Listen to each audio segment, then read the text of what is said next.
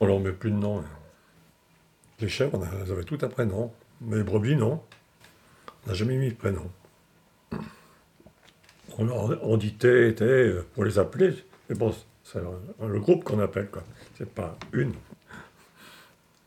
Il y a juste le bélier qui a un, qui a un nom, on l'appelle euh, le gros lion. voilà. Et par contre, j'en ai dans l'autre troupeau, dans le gros troupeau, j'en ai une ou deux qui ont des noms aussi. Des brebis que j'ai nourries au biberon aussi, toutes petites, depuis toute petite.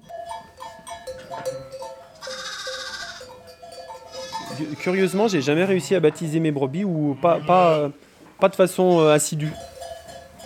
Ou alors des fois, les agneaux, quand on les nourrit au biberon, on les baptise, mais c'est souvent euh, de façon éphémère. Pendant qu'ils sont au biberon, alors ils sont baptisés euh, des fois avec un trait de caractère, ou alors des fois par, la couleur. Ils ont, une particularité par rapport à la couleur, et du coup, ça nous donne, ça nous donne un petit peu de matière à l'imagination. Puis après, quand ils grandissent, ça, ça s'évapore, j'ai l'impression. C'est vrai que les brebis, j'ai jamais, j'ai pas pris l'habitude de les baptiser. En fait, on les connaît. c'est c'est moins, moins, moins charmant, mais on les connaît par leur numéro. Ça, c'est à la naissance, hein, le numéro, enfin, euh, dans les jours qui suivent la naissance. Le groupement de défense sanitaire nous oblige à identifier nos animaux.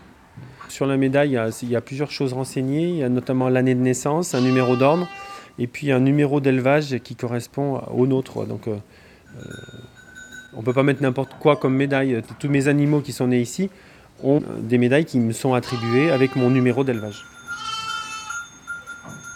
L'oreille gauche, il y a une puce. Et l'oreille droite, c'est une, médaille simple, mais qui a une couleur par année. Donc toutes les, toutes les bleues sont de la même année. Toutes les, euh, il y a des, euh, des, blanches, des roses, des vertes. On peut reconnaître les, brebis visuellement en lisant la médaille, mais euh, on peut la lire aussi avec un appareil qui lit la puce.